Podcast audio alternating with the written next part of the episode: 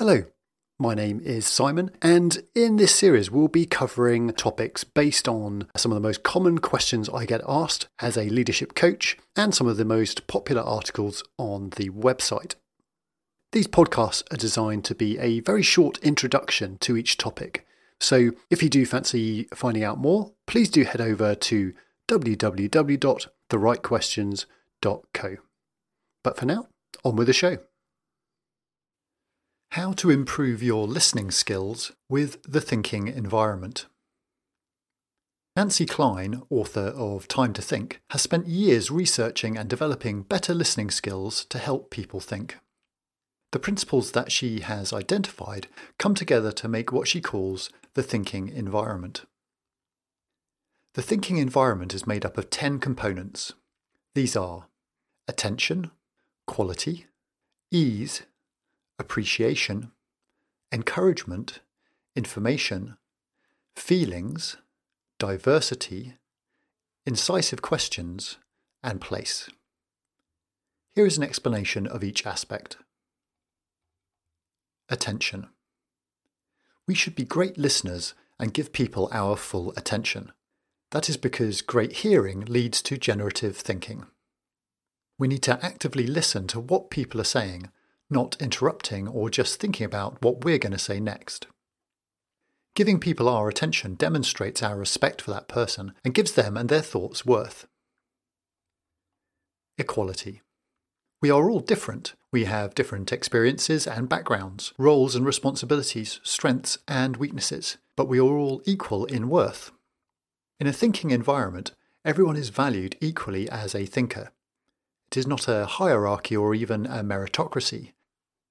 This is giving space for people to think as true equals.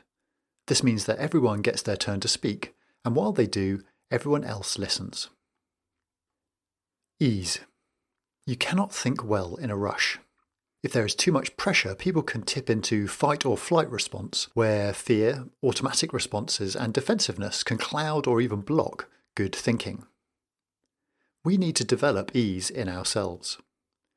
Being calm, focused, and unhurried will promote the best thinking in ourselves and others. A space where people experience ease gives them the psychological safety to think, work, and be at their best.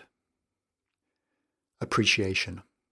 Our minds latch onto negatives much more quickly and strongly than positives. Therefore, it is important to give many more positive remarks to a person than negative ones or criticisms. Being a good critical thinker does not mean that we need to be overly critical of others. Challenge is often used as an excuse to undermine a person rather than to bring clarity to an idea. Encouragement.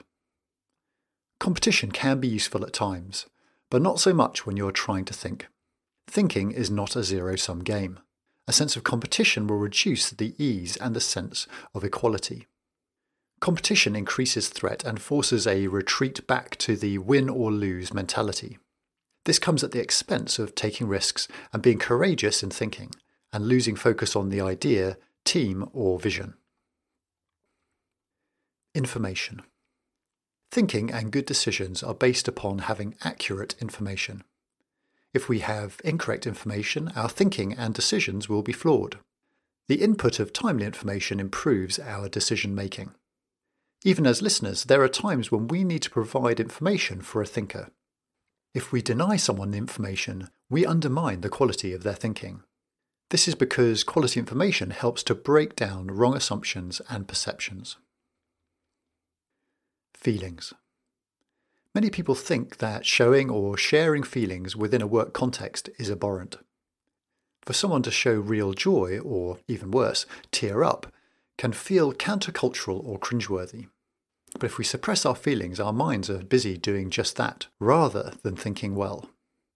This does not mean that feelings become chaotic, but giving space to express feelings allows people to get them out and then, after a space, to move on. Diversity. We live in a diverse world full of complex challenges and wicked problems. The best thinking environments reflect this and have a diversity of thinkers. Alternate backgrounds, experiences, cultures, and points of view all help the creation and shaping of ideas. The other components to the thinking environment ensure that everyone from every background can freely share without fear or discrimination. Incisive questions. The best questions are the ones that help a thinker overcome a blockage in their thoughts and allow them to carry on generating ideas and solutions. We all must make assumptions to make decisions, but not all of our assumptions are correct. This is where incisive questions come in. Incisive questions free the mind from limiting assumptions and help reframe challenges and establish new liberating statements. Place. Our physical environment is important. The place we choose to live and work in gives us a sense of worth. The environment where we choose to meet, think, or discuss has a huge effect on how well we think. Picking a good space affirms to people that they matter and encourages courageous thinking. So, if you want to improve your listening skills, start by creating a good thinking environment with these 10 components. That's it for today, so thanks for listening. And remember, if you'd like to find out more, then just follow the links and go over to the website at www.therightquestions.co. Bye for now.